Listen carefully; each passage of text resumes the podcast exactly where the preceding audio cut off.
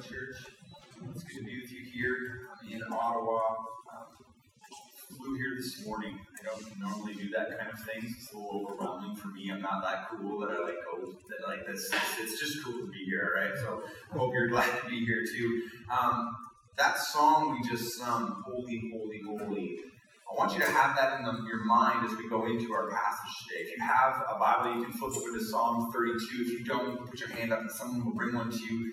Um, but thinking about the reality that God is holy and perfect, and you can have a relationship with Him, that's awesome. That He who reigns supreme over all, who Hebrews says He spoke and uh, created everything and He upholds the universe by the word of His power, you can have a relationship with Him, that's awesome. That's amazing. That like we can go home now. We've reminded ourselves of the goodness and the greatness and the awesomeness and the amazingness of who God is. And the fact that His Word tells us that we can have a relationship with Him, like, okay, that's great. Let's go to Swiss Chalet. That's awesome, right? Okay, here's the deal. God's Word, though, wants us to think about that often. Over and over, it comes up in His Word. You ever had uh, a relationship with somebody where things aren't so good for a little while? Maybe it's because of something you did or you said. You, you hurt the person. You maybe were a little careless, maybe selfish. Just your attitude with that person. And, and now things are awkward. Maybe, maybe you haven't been the one, the offending party, but maybe you've been the offended one. And you have the opportunity to forgive. Listen, how good is it when like a weird relationship and the awkwardness in it goes away? That's so good. When like things are like if you have a fight with somebody and then you clear it all up and get it all settled, you're just like, okay, everything's like great again. That's all. It's so good, right? It's so good to not be in that place. Listen, through the finished work of Jesus Christ, we can have that with God. The title of Psalm 32 is Blessed are the Forgiven. It has to do with the end result of the gospel. If you know the gospel, if you know the good news that while we were yet sinners, Christ died for us, that we can be forgiven of our sins through faith in Jesus, then it's awesome. Then you are blessed. Then you can have joy. Then you can have peace. The problem is that we don't go about our daily lives thinking about that as often as we should. Because if we thought about that more, it would change the way that we think and act and treat other people. And so God's word reminds us over and over hey, listen, I love you, God says. I love you so much.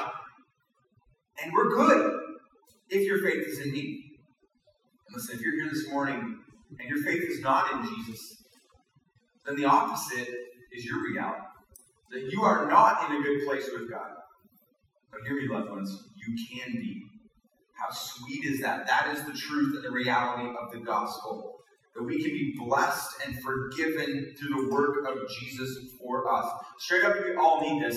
If you're kind of here right now, you're kind of like, well, yeah, okay, I've heard the gospel before, and I know that I had sin, and now Jesus has forgiven it. Like, you need to hear it again. I need to hear it again every day that I begin to think that I'm like, I'm kind of making it when it comes to living for Jesus is another day where I'm just like filling myself with more pride and believing the lies of the evil one that I don't need God's help. So we need to be reminded of these things. I want to give you a couple verses, not from Psalm 32, but just before we start here. Psalm 14, verse 3. They all have turned aside, together they have become corrupt. There is none who does good, not even one. If you're kind of sitting here right now, you're like, okay, I get this for some people here today, but not really for me. Uh, I don't know if we've met yet, but I'm pretty righteous. No, you're not. You, you haven't made it, neither have I. Ecclesiastes 7.20, surely there is not a righteous man on earth, the writer says, who does good and never sins. There's nobody like that. We know the verse in Romans, all have sinned and fall short of the glory of God. The wages of sin is death but the gift of God. Listen, if you're here today and you have received the gift of God, the finished work of Jesus on your behalf, you have joy. You are blessed.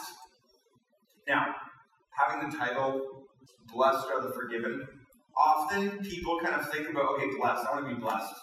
How much? And we, we have a wrong understanding of what it means to be blessed. The greatest blessing that any of us can ever have is to be made right with the creator and sustainer and upholder of the universe. Let's just start there. There's lots of things in our life we're kind of like, well, this is kind of falling apart, so like God, if you could come alongside and fix that, that'd be great. That'd be a blessing.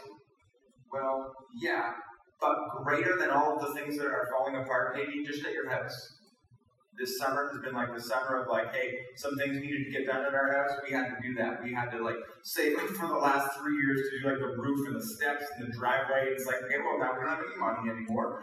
And but we, you got to do these things because you got to take care of them. And then it'd be easy to sit back and go, man, we are so blessed because we were able to do those things. Well, we're not blessed because we were able to do those things. We are blessed truly because we're made right with God. And the psalmist, David, as he writes here in Psalm 32, he's going to begin to unpack this for us. But let me just pray uh, one more time before we jump into this. God, I thank you for your word. I thank you for your word. I thank you for the um, um, imparting of your word to us by your Spirit. I thank you for your Son, Jesus Christ, who makes all of this possible. And I pray, Lord, that this morning here, God, you would teach us from your word the truth and the reality of the hope and the peace and the joy and how awesome it is to be blessed and forgiven. Lord, that would be such an awe inspiring, future redefining, destiny changing truth in our lives. But God, only you can do this. So would you speak to me?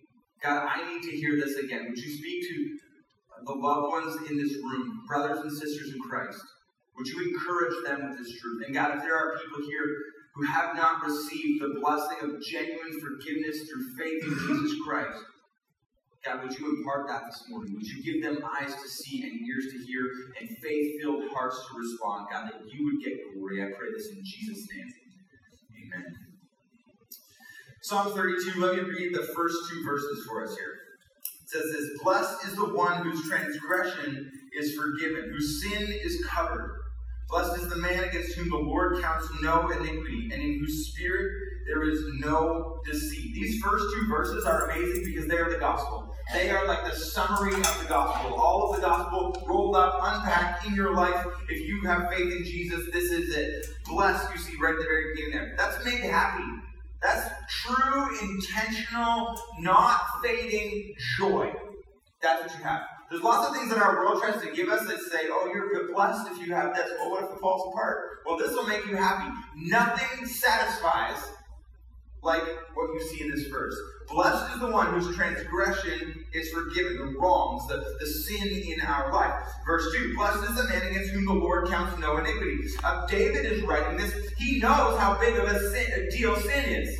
And I understand you were in Psalm 51 just a couple weeks ago. And right there at the beginning, he's like, my sin is ever before me. Against you and you only have I sinned, God. Because he knows sin is a huge deal. So the reverse of that, then if sin is gone, that's an even bigger, because now all of that that I couldn't, all I could do was produce more sin. All I could ever do was increase my separation from God. That is all removed, and now I'm reunited and I'm made right with you, God. That's, I'm excited, because David's excited here. Okay? Blessed is the man against whom the Lord counts no iniquity, in whose spirit there is no deceit. Awesome. He gets it. He understands how big of a deal it is to be made right with God. I wrote in my Bible beside this, this is me because of Jesus. 2 Corinthians 5.21 says that he made him to be sin who knew no sin, that in him we might become the righteousness of God. No iniquity in your account anymore. Transgression, sin removed, forgiven. I love that how it just says, Blessed is the man whom the Lord counts no iniquity. What should be accounted to you? She's like, I got that. That's on my account now. Not accounted to you, not accounted to me, if our faith is in Jesus. If we have put our faith for forgiveness of sin in Jesus Christ, this is our reality. But if our sins are not forgiven, then none of this is true for us. We're in a place of separation.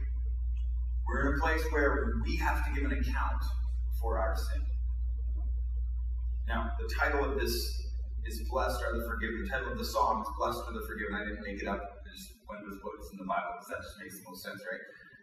Now, David begins to unpack then how do you kind of live this out? How do you get this? Let me let me read the next uh, couple verses here. For when I kept silent, my bones wasted away through my groaning all day long. For day and night your hand was heavy upon me. My strength was dried up as by the heat of the summer.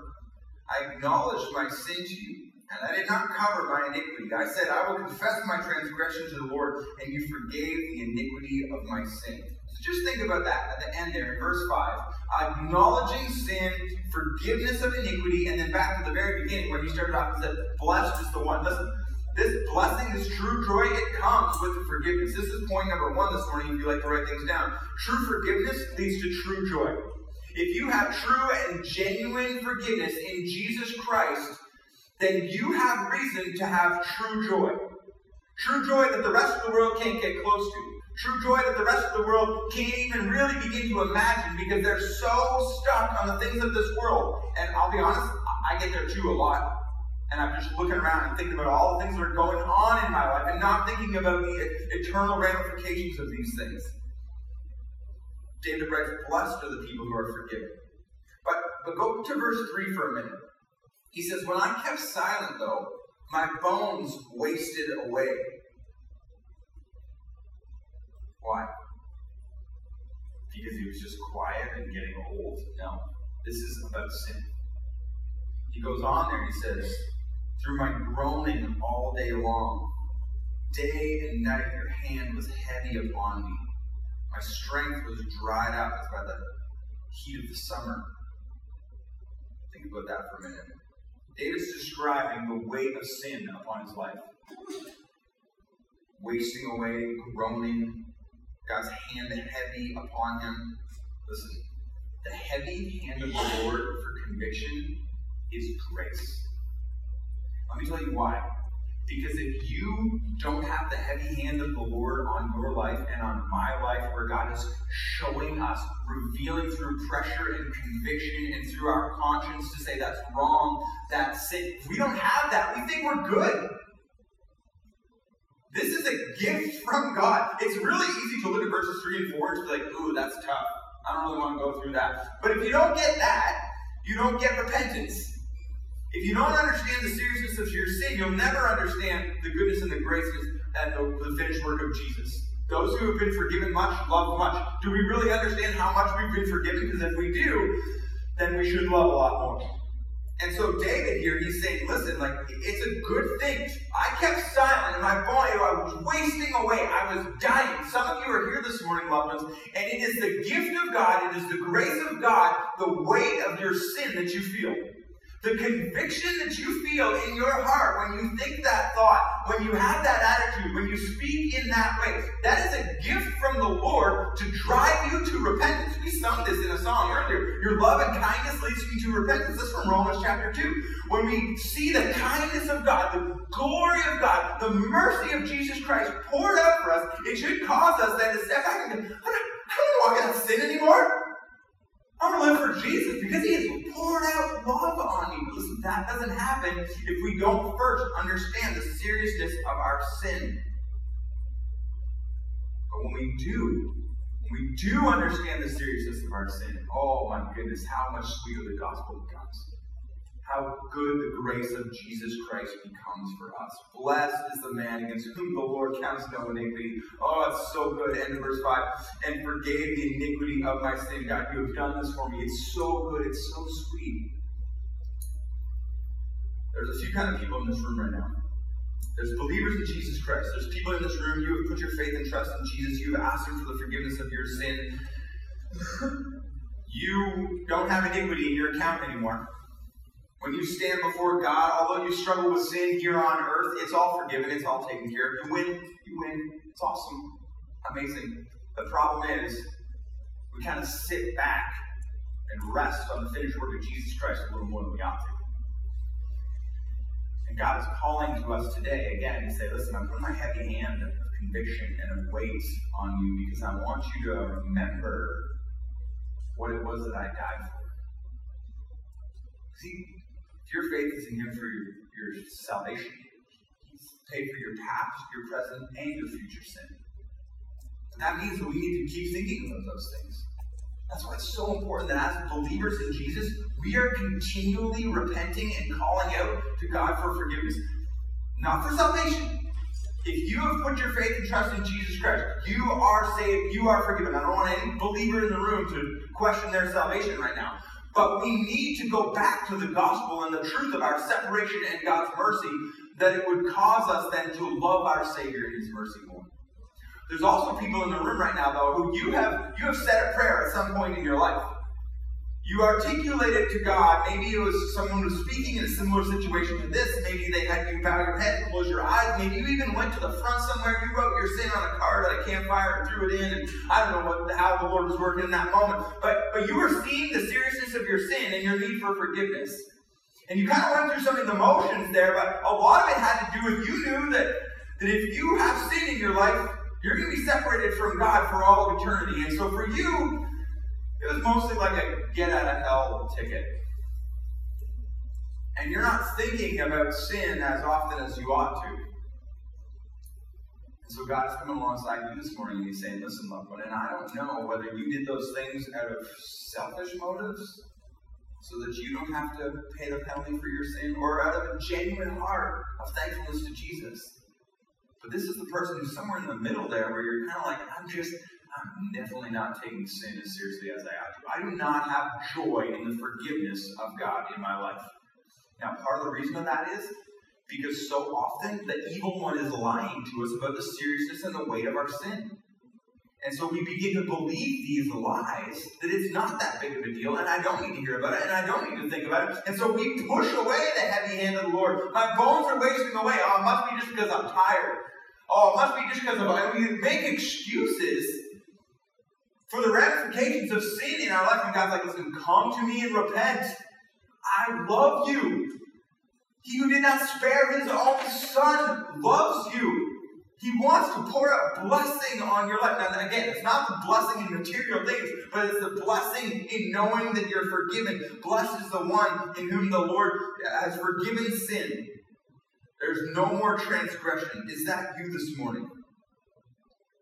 You have to understand you need this. Now, there's people in this room right now who you you've never asked God to forgive your sin. You've heard the gospel. Maybe your parents were strong, solid believers, people who genuinely and passionately loved Jesus, but you have never made a commitment on your own. Listen, if that's you this morning, sin is still in your account. And it can be transferred to Jesus through faith in Him. And he is, he is speaking to you even now to say, listen, this sin is a big deal. That's the heavy hand of the Lord. That is, that is you, the feelings of wasting away, that your strength is dried up as in the summer heat. Like there's, there's a problem in my life. I need it fixed. Jesus is the answer. Problem is we don't often confess the problem that we have in our life. Now, I work with students. Ray mentioned that I uh, I've been a youth pastor for 15 years. I had more hair when I started. This is 15 years of youth ministry. It's thinning in the back. It's horrible. It's just like, it's a cross I got to bear, I guess. But students, there's things that you try and communicate them and, and tell them and, and talk with them sometimes that they just don't seem to get. And it's really, really frustrating, especially as like such wiser and older and more mature adults. All right? I want to give you an illustration of this. So, um, students, especially the grades of seven and eight, now I'll just like, I'm not trying to pick on anybody. This is both boys and girls in grade seven and eight. Often, they start to smell. And I specifically mean body odor. Like they reek. And it's disgusting. And I've had a few incidents over the 15 years where I've had to kind of take someone aside and be like, hey, listen, man, oh, like, love you, and uh, and, and other people do right now, but they might not if you continue to think like this. And you need to you need to do something about this. Now, if you have that conversation with a grade seven boy, especially like on a retreat, he's just gonna go back to his cabin, grab a, bat, a can of like Axe deodorant, and just like. That is not helping anything. That's like spraying cologne on dog poop. You have not dealt with the issue at all. It's still there. It's disgusting. You've got to remove the problem, right? That kid needs to go back to his cabin and he needs to have a shower and then he needs to put deodorant on. Listen, you and I are the exact same. Hopefully not with the smell. But spiritually speaking, we do this all the time. We look, we, we begin to understand the problems in our life a little bit. Someone comes along, God by His Spirit, He reveals to us there's a problem in your life, and we're like, okay, well, I'll just try and do a whole bunch of good things to make God be more happy with me. Wrong answer. What needs to happen is we need to go back to the spiritual shower of Jesus Christ and be cleansed through the gospel, the finished work of Jesus. And then you can put on the Axe and then you can put on the living lives of worship and honor and pleasing to God. Listen, we do this all the time because we fail to admit the problem that we have at the beginning. And with students, it's really frustrating because the kid smells so bad. Listen, our sin reeks to God. It's disgusting and it's repulsive. And He wants us to see it, that we can do something about it. Now, again, we don't have victory on our own, but we've got to start by admitting that, it's there and it's a problem and we need help. And in just a minute, gonna, I'm going to put a, a list of sin on the screen here. And I don't do this kind of thing very awkward or very often because it, it can be difficult to kind of guess how the Lord's going to work in your life. Maybe, maybe I didn't put yours on there, but maybe it is. And as I just read through these for us right now, I want you to just take a minute, and even as I'm speaking right now, just be, be honest before the Lord and say, God, would you reveal to me the continued error in my way? That I won't believe the lies about anger and my anxiety and bitterness and conceit and coveting, my criticalness, the deceitfulness in my heart, the depression that I have because I don't trust you, drunkenness. Maybe that's for someone here this morning. You're hiding it from family and loved ones. There's a fear and unwillingness to trust the Lord. There's a continued heart of gossip and greed and hate and idolatry there is an impatience that is not pleasing to the Lord. You are consumed with impure thoughts. Maybe it's jealousy or a lust for pleasure or negativity or pride. Maybe it's profanity. When you're not at church, it is just foul what comes out of your mouth. Is it rebelliousness towards authority or maybe towards the Lord? Is it resentment? Are you self centered, self gratifying, self obsessed? Is there sexual lust going on? Is there stubbornness? Are you unloving or unforgiving? Or just in your heart, you're totally vain and you know it.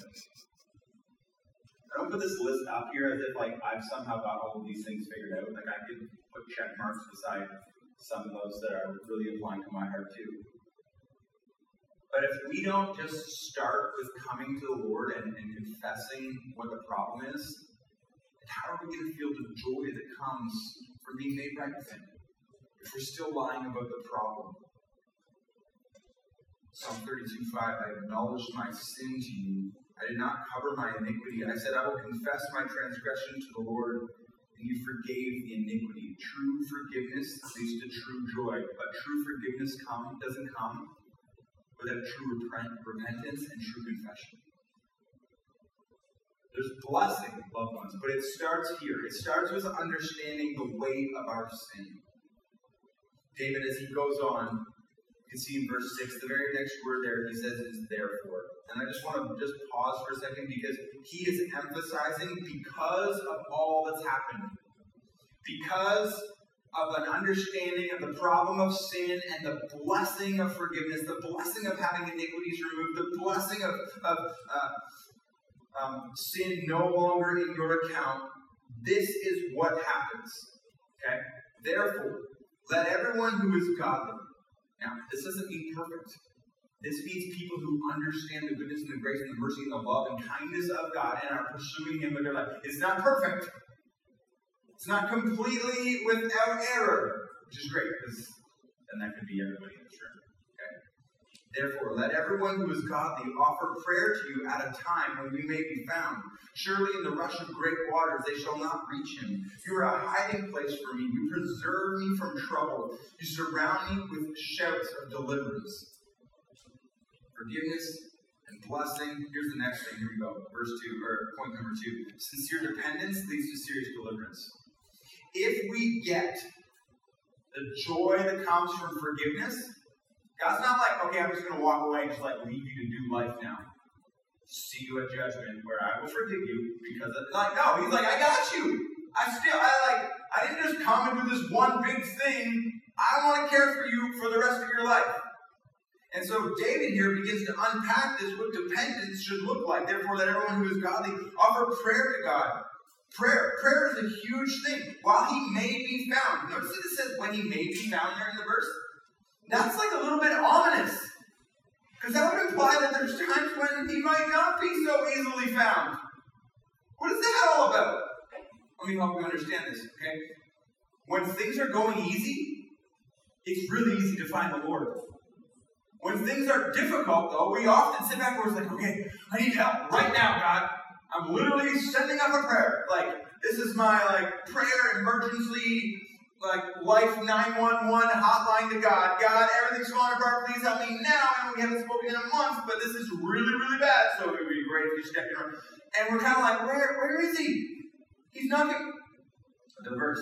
Therefore, let everyone who is godly offer prayer to you at a time when you may be found. We need to be continually in conversation and pursuit of a relationship and depth in a relationship with God.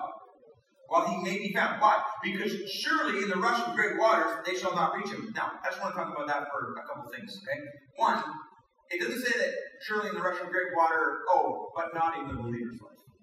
There's going to be the rush of great water. It's going to get tough. It's going to be hard. But look what it says there at the end. It may not reach him, Difficulty is going to come. But if you have this established relationship with Jesus, listen, it changes everything. I wrote this down. Prayerful dependence leads to perfect deliverance. If you are prayerfully dependent continually, calling out to the Lord, lifting Him up in worship, revealing your heart to Him, confessing your sin, making known your request before Him. Listen, when difficulty comes, you know, He already knows everything.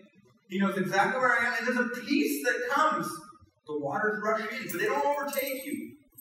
One commentator wrote this a relationship of trust reliance on God must be built in times of peace and security, so that when trouble, mighty waters come, the one who has established communication with God may not be overcome, firm in faith, committed to God. That sincere dependence that leads to then serious deliverance in our lives. Verse 7 says there, You are a hiding place for me. I want you to notice the tense of the are used here for God. You are a hiding place for me. You preserve me from trouble. You surround me with the shouts of deliverance. Not you provide all of those things. It is God. He is what we need. We don't need Him to come up with something to fix our problems. The, the deliverance that He has for us is Himself. The question is, are we depending on Him like that? What is it that we are most often depending on?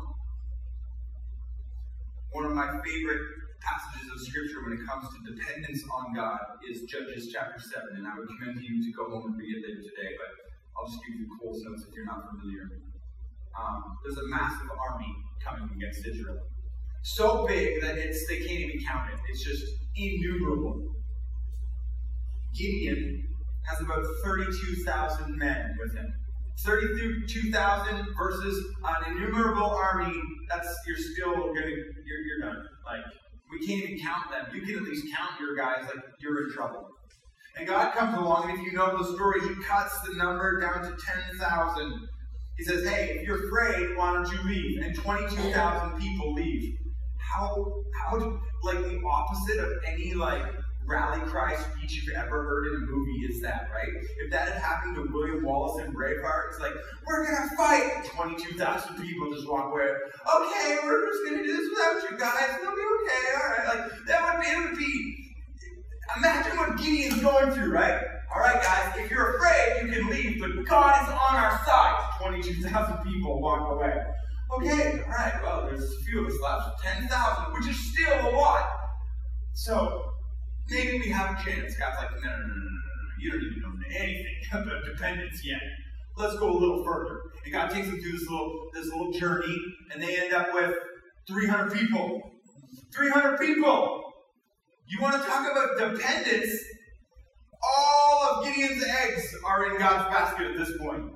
He has put everything on the finished work of God, on the dependence of God, on God's deliverance, because he can't do it now. All he's got is 300 guys who don't even really, like, it's just, when they go to fight, they've got like a sword and a trumpet and a lantern.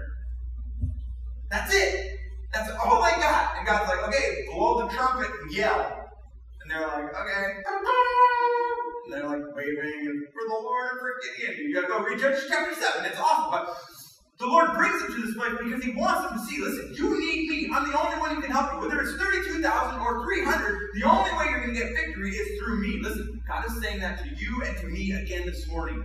I don't know what you have going on in your life. I know like nobody in this room. But I know this. You've got mighty waters that are at your doorstep.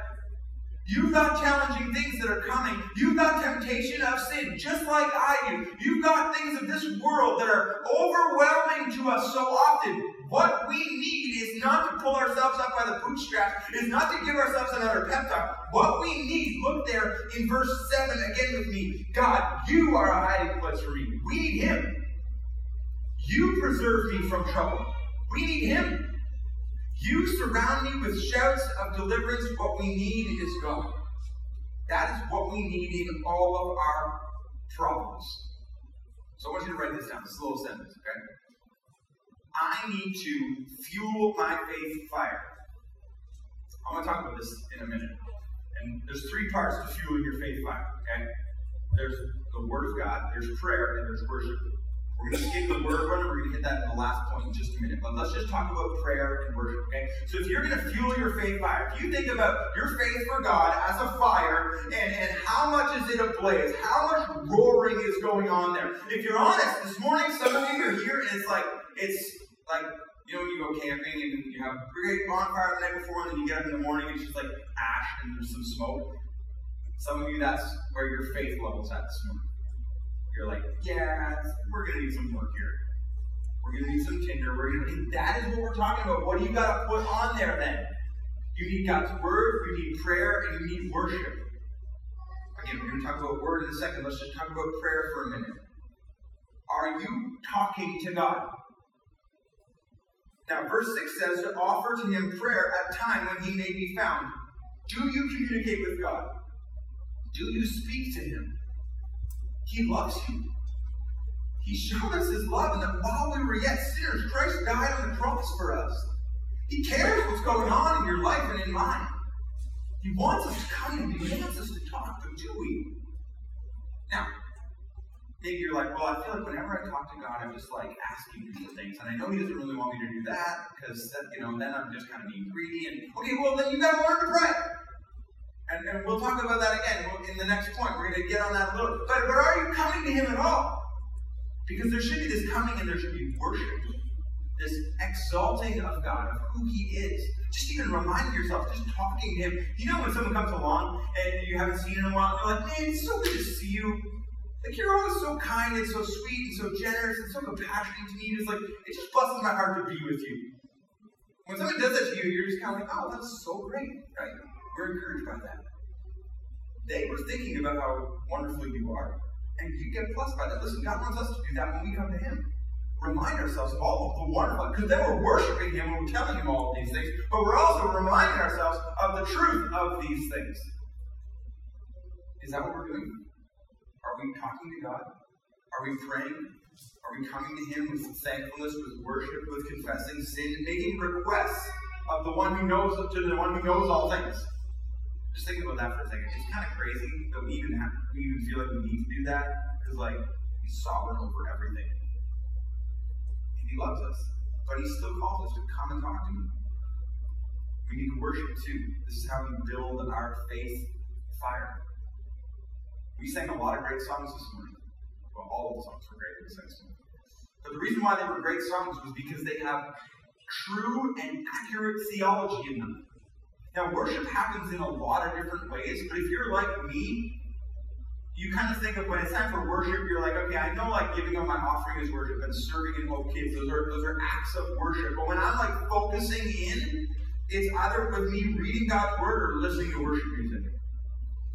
And um, you know how like when an athlete's preparing for something, how they like they kind of like work at. I've never done this, obviously, but when you're getting ready to like run a big race, you like they work to so that they peak at the right moment, where they're like kind of like training, training, and finally race day comes and they're like that. I'm in my best spot there, right? As a preacher, I I try and do this when it comes to worship, and I have to like time so that I don't like peak too early. It gets like so fired up before I'm here. I've had this happen before. You're like driving somewhere, you're listening to worship music. I'm just like weeping, calling out to God, so thankful for the finished work of Jesus in my car, and I'm still 20 minutes from wherever I need to be. And then I get there and get talking, and then you're kind of like, okay, I'm so excited about it. Okay, listen, we need to be, are you even consciously thinking about that all the time?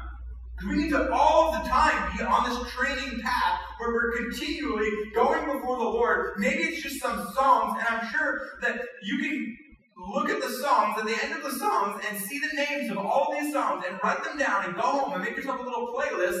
And just this week, just like every every morning, or while you're making dinner, just put the playlist on in the background and have true theology of who God is and what He has done in song be fed into your mind. We do this at our house, and it's hilarious now as we have a 10, 7, 4, and 10 month old. The 10 month old doesn't do this, but like the 4 and the 7 year old, especially, they're like walking around and singing worship songs. They don't even know what the words mean. They just know the song now, and as they're beginning to know the song, then I'll hear them singing sometimes. I'm like, hey, do you know what that means? And they're like, no, it's a song mom was playing while she was making dinner. Okay, well, let me explain that to you. And they're like, oh, okay. And then they continue to walk around and sing the song. What is happening there? We're building their faith. But are we doing that in our own lives? When we do this, it, it gives a greater willingness and an excitement to be dependent on the Lord, which will lead to Him delivering in big and awesome and amazing ways. Let's keep going here. Verse 8. The author, the, the speaker in the song changes here. Everything so far has been from the heart of the psalmist, but now he's kind of speaking on God's behalf. He says this, I will instruct you. This is God speaking now. I will instruct you and teach you in the way you should go. We know this because David's dead, so he can't currently be doing this. Okay? But God is doing this, and he does this, and he's doing it actually right now from his word. I will instruct you and teach you in the way you should go. I will counsel you with my eye upon you. Be not like a horse or a mule without understanding, which must be curbed with bit and bridle, or it will not stay near you. Think about that for a minute. God wants to instruct, God wants to guide us. He wants to, to help us. Are we willing to listen? Verse 9 there can be very convicting if you just think about what's, what's being said there. Do not be like a horse or a mule without understanding. Essentially, God's saying, listen, in love, don't be a donkey. I wrote that in my Bible sentence to remind myself. Like, don't be a dumb mule. But that's what we often are. The Lord's coming along and He's like, listen, I want to correct you. You're falling off the path. Do not be like a horse or a mule without understanding, which must be curbed with bit and bridle, or it will not sting you. Like God's like, I, I care for you, and I want you to listen. I don't want I don't want to have to take you through difficulty. I don't want you to fall off the path. I don't want you to walk into the thorn bush. But means we listen to his instruction. This is our last point this morning. Intentional listening leads to intense love. If we begin to actually listen to what God is communicating and instructing us with, it will lead to great love. Love from Him for us and knowing how blessed we are, but then a love that is going to flow from us to others. As we get how good and kind and great He is as He instructs us. I, love in verse 8 there, it says, I will counsel you with my eye upon you. Have you ever been counseled with someone's eye upon you? Think about that. Someone's watching you, and by the way they watch you, they're telling you what to do. Maybe you're like, that sounds weird. I don't think that's ever happened. If you have a driver's license, it's happened. Because you're in your driver's test, right? And you're sitting there, and the whole time you're kind of like glancing over at them, you're like, am I doing it right? Is right? We have a crash. You're not dead, so something must be going right here, right? I remember when I took my driving test, um, I got stuck in the snow. That's not supposed to happen. I grew up in Huntsville area, and I came up this hill to a stop sign, and I stopped. I did everything exactly how I was supposed to, and I put my foot off the brake, and I put my foot on the gas, and the wheels just went. Woo, woo. So then I'm like, I don't, I don't, even know what to do in this situation. I mean, like driver's test, honestly, I would have rolled the stop because I knew there was no way I was ever going to get going again, but I'm in a driver's test. I can't roll a stop sign. I'm going to fail for sure. So now I'm looking at the person, I'm just kind of like, we're stuck on a hill now. So I'm like, okay, brake, four-way flashers, emergency brake. Um, what should we do now? I didn't even know. And there's like, what would you do in this situation? And I didn't say, well, I would have rolled the stop sign. So now I have to back all the way down this hill in the middle of a driving test. The whole way I'm like looking at them, but also like checking all of the mirrors to make sure they're seeing me check all of the mirrors as I'm them. And now I drive all the way up the hill. I get to the stop sign and I look at them and I'm like, and I just rode around the stop sign. And I got my license, so it was okay. Because at the end, I was like, what was I supposed to do there? And then the guy was like, no, you did great. Don't worry about it. Here's the craziest part about that story. There was a lady in the back seat who was testing that guy on his testing ability.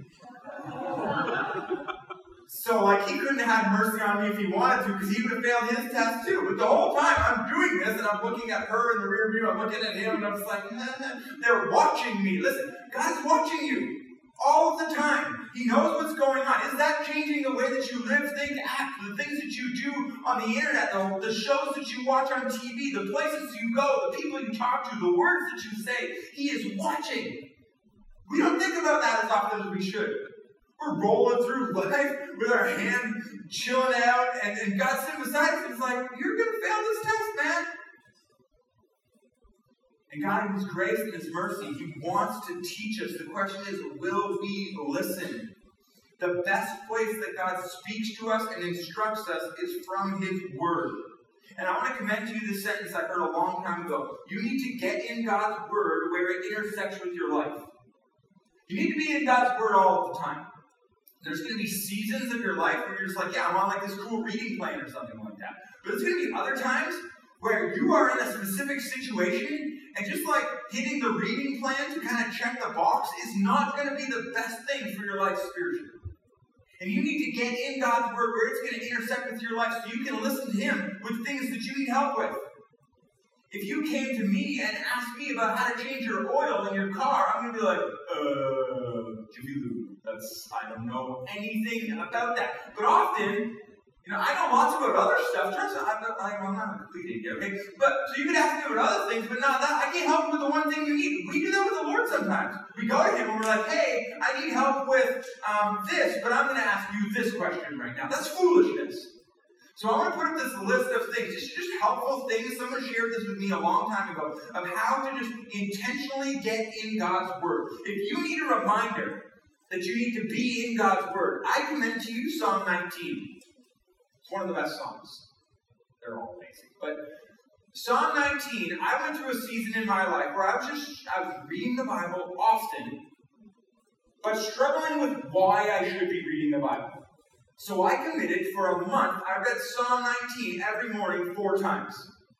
I should have had it memorized by the time I got to the end, but I got at least the conviction that I needed to be in God's Word Maybe you're battling with sin and you need encouragement from God's Word. Romans 6 and 7, go there. You are not alone. But so often we feel alone. And we kind of flip open God's Word. What's the next thing on the reading plan? You need to go to Romans 6 and 7 and see that Paul, one of the greatest preachers of all time, he struggled with sin.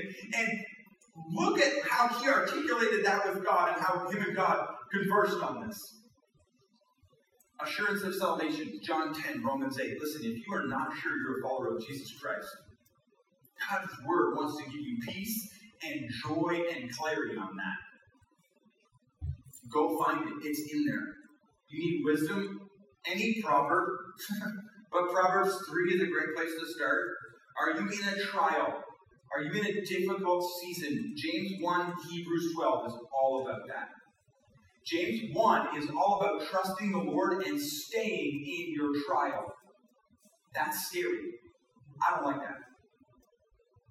But this is the reality of what God's Word says to us. And it doesn't just say, hey, stay there in your trial. But you gotta go read James 1 to see what it says that God's gonna do as we say that. You need to learn to pray more accurately. Matthew 6, you can go there and see Jesus says, when you pray, pray like this. You need fuel for your faith, just go to Psalm 121. Just right there, there is so much fuel for your faith and your commitment and your love for Jesus. Will you get in God's Word where it intersects with your life? Again, all of this though goes back to the first point. Blessed and forgiven because of the finished work of Jesus on our behalf. True forgiveness leads to true joy. And if you have that, loved ones, if you have that, then God wants to continually work in your life. That you can depend on Him and He will deliver you. That you can listen to Him and He will love you. Some of you, though, you don't have that forgiveness yet. So you don't have the joy. You don't have the peace. Jesus is saying, listen, come, be forgiven. Have peace through the work of mine uh, that I did for you on the cross. God is like, this is why I sent my son. Put your faith in him. And then depend on him for all of the things that go on in life. Joy knowing you're made right with God for all of eternity. Knowing that he cares for you and he wants to take care of you. That he loves you. That you can be, just like David writes, blessed for the forgiven. You can be blessed because of what God has done for you and His love for you. Let me pray. Heavenly Father, Lord, I thank you that in your kindness and your mercy, you don't just leave us here stuck on earth in our sin, but you make a way for us to be forgiven of our sin through your Son, Jesus Christ. Forgiven of our sin and made right with you, who upholds the universe by the word of your power, you who are perfectly holy and righteous, Lord. I pray, God, that this morning we would be feeling more blessed. Those of us whose faith is in Jesus Christ, because our transgressions are forgiven and our sin is covered. Psalm 32 11, loved one says, Be glad in the Lord and rejoice, O righteous, and shout for joy, all you upright in heart. God, would this be the reality of our lives?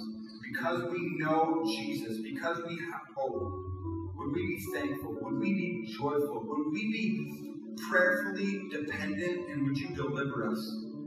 Would you continue to speak and communicate and instruct us? And would we listen and watch and receive your loving hand of care upon us? God, I pray for those who are in this room right now, who have not put their faith in you. God, would you draw them to yourself? Would you, in your kindness, allow your heavy hand of conviction to be upon them and lead them to repentance? God, that you would get glory. Lord, we need you to do all of this. I didn't do this in my life. I'm not currently doing this in my life. This is what you are doing in my life. We need you to do this in all of our lives. Please, God, we love you. In Jesus' name.